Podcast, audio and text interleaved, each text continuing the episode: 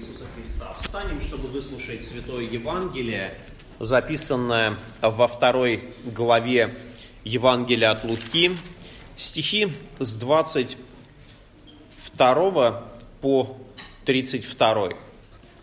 Слово Божье гласит, «А когда исполнились дни очищения их по закону Моисееву, принесли его в Иерусалим, чтобы представить пред Господа, и как предписано в законе Господнем, чтобы всякий младенец мужеского пола, разверзающий ложесна, был посвящен Господу, и чтобы принести в жертву пореченному в законе Господнем две горлицы или двух птенцов голубиных. Тогда был в Иерусалиме человек именем Симеон. Он был муж праведный и благочестивый, чающий утешение Израилева – и Дух Святой был на нем. Ему было предсказано Духом Святым, что он не увидит смерти, доколе не увидит Христа Господня. И пришел он по вдохновению в храм, и когда родители принесли младенца Иисуса, чтобы совершить над ним законный обряд, он взял его на руки, благословил Бога и сказал, «Ныне отпускаешь раба твоего, владыка, по слову твоему, с миром, ибо видели очи мои спасение Твое, которое Ты уготовил перед лицом всех народов, свет к просвещению язычников и славу народа Твоего Израиля. Аминь. Это Святое Евангелие. Слава Тебе, Христос. Присаживайтесь, пожалуйста.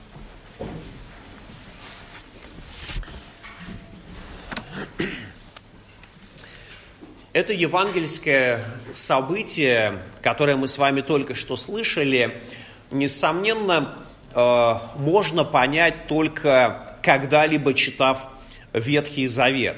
Потому что вот все, что написано о том, как младенца нужно было прийти в храм, принести было в храм после рождения на сороковой день, написано в Ветхом Завете. А старце Симеоне, можно сказать, что тоже ожидающий утешения Израилева, тоже можно отнести это к Ветхому Завету.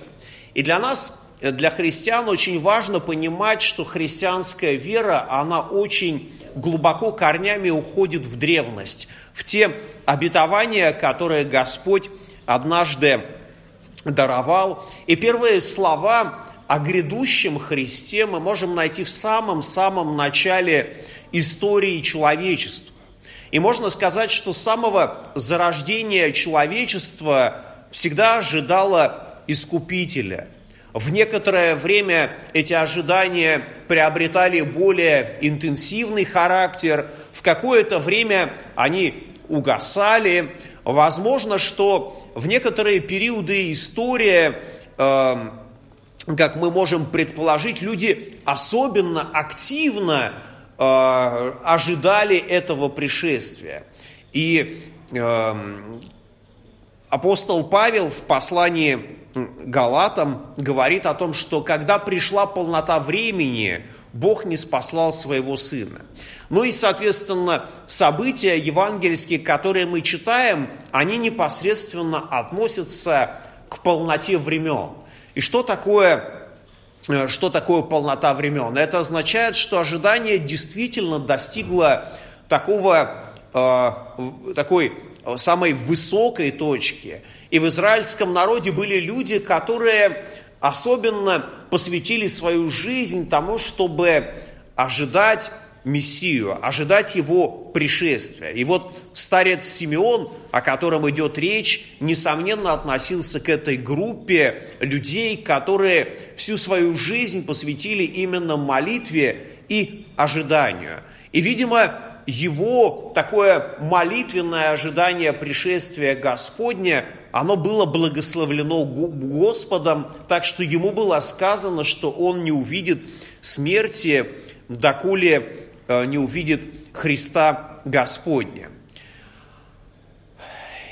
Что еще немаловажно в сегодняшнем евангельском чтении, мы можем себе просто в некотором смысле представить, что младенцу Христу э, на это время исполнилось всего 40 дней, и родители его приносят в это время в Иерусалимский храм. И для многих современных родителей это кажется очень э, таким рискованным мероприятием, потому что есть родители, которые особенно трепетно относятся к своему первенцу, потому что другого опыта еще нет, и э, отправляться в далекое путешествие для того, чтобы совершить законный обряд, наверное, э, требовало именно такого э, шага веры. То есть и вот в этом смысле и Дева Мария, и Иосиф – этот шаг веры, конечно же, делают, как и многие другие израильтяне, которые стремились исполнить то, что было написано э, в законе Божьем и что нужно было соблюсти. И вот в этом смысле не только Христос оказывается тем, кто провозгласил о себе и сказал, что должно исполнить нам всякую правду, но и его земные родители также находились в таком исполнении Божьего закона, исполнении Божьей праведности, как Господь желал, чтобы это произошло. И вот мы с вами читаем о том, что в Иерусалиме был человек по имени Симеон, он был муж праведный и благочестивый. И вот этому человеку было предсказано о том, что он не увидит смерти, доколе он не увидит Христа Господня. Можно строить различного рода теории, почему именно этому человеку было дано такое откровение, было ли это благословение для него, или это было своего рода наказание, или это вообще оказалось какой-то случайностью. Некоторые могут предположить, что, ну, совпало, но на самом деле имеет смысл обратиться к евангельскому тексту и увидеть, что в 27 стихе, что именно старец Симеон пришел по вдохновению в храм. То есть он не находился там постоянно, видимо, где-то был недалеко, но именно оказался в нужное время и в нужном месте. И это в очередной раз нам показывает, как э, насколько мудрым может оказаться Господне проведение. Когда мы, возможно, строим какие-то мероприятия, строим какие-то планы, и не всегда у нас все грамотно складывается, но потом мы понимаем о том, что да, мы оказались в нужное время, в нужном месте, и там встретились с правильными людьми, с которыми мы давно не виделись, или с которыми встретиться было бы просто ну, нереально. Но Господне проведение порою расставляет все таким чудесным и удивительным образом. Я не знаю, как у вас, но у меня действительно случались в жизни именно такие моменты, когда ничего не предвещало, и где-нибудь э, в далеком месте можно было встретить человека, которого ну никак не ожидаешь, не ожидаешь встретить. Но в данном случае мы видим, что Божье провидение было таково, что старец Симеон оказался там, в Иерусалимском храме, и он без большого труда узнает этого младенца. И вот это действительно оказывается очень удивительно, потому что я могу предположить, что младенцев, которые, которых принесли в тот день в Иерусалимский храм, э, был, был не один, не два, а, возможно, десятка, десяток или сотня, потому что дети рождаются регулярно, и все они по закону Господнему должны были представлены быть Господу. Но старец Симеон узнает этого человека, узнает э, младенца, младенца Христа. Возможно, что Бог ему указывает э, на младенца особым образом, как, например, э, Иоанну Крестителю было указано, что тот, на кого будет нисходить э, Дух Святой в виде голубя, э, это тот, или какие-то другие знаки, которые Господь дает верующим. И вот нам действительно, как старцу Симеону, порой очень важно увидеть не только э, Господне провидение, которым он совершает которые Он совершает в нашей жизни, но и некоторые особые знаки, которые Господь нам дает.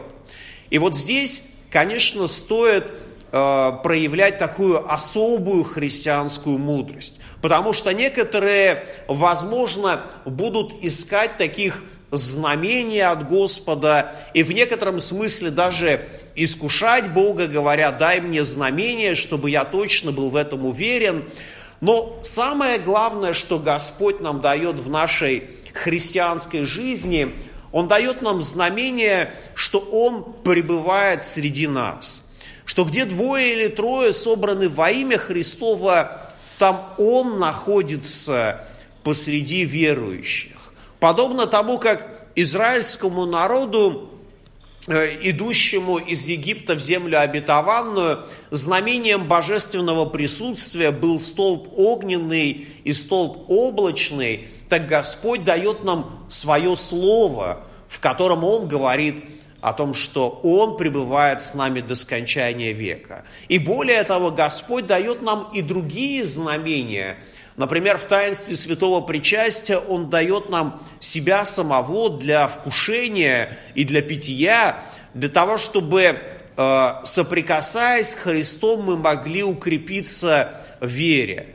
И действительно, для того, чтобы увидеть вот эти знамения, э, нужно Э, иметь такое, такую веру, подобно Симеону. Потому что именно вкушать причастие необходимо с верою, чтобы получить от этого благословение. От христианского общения, в котором мы с вами находимся, мы тоже можем получить благословение лишь тогда, когда мы подходим к этому процессу с верою, когда мы находимся с другими верующими людьми рядом и понимаем, что мы вместе разделяем христианскую веру, именно тогда это приносит нам такое особое благословение.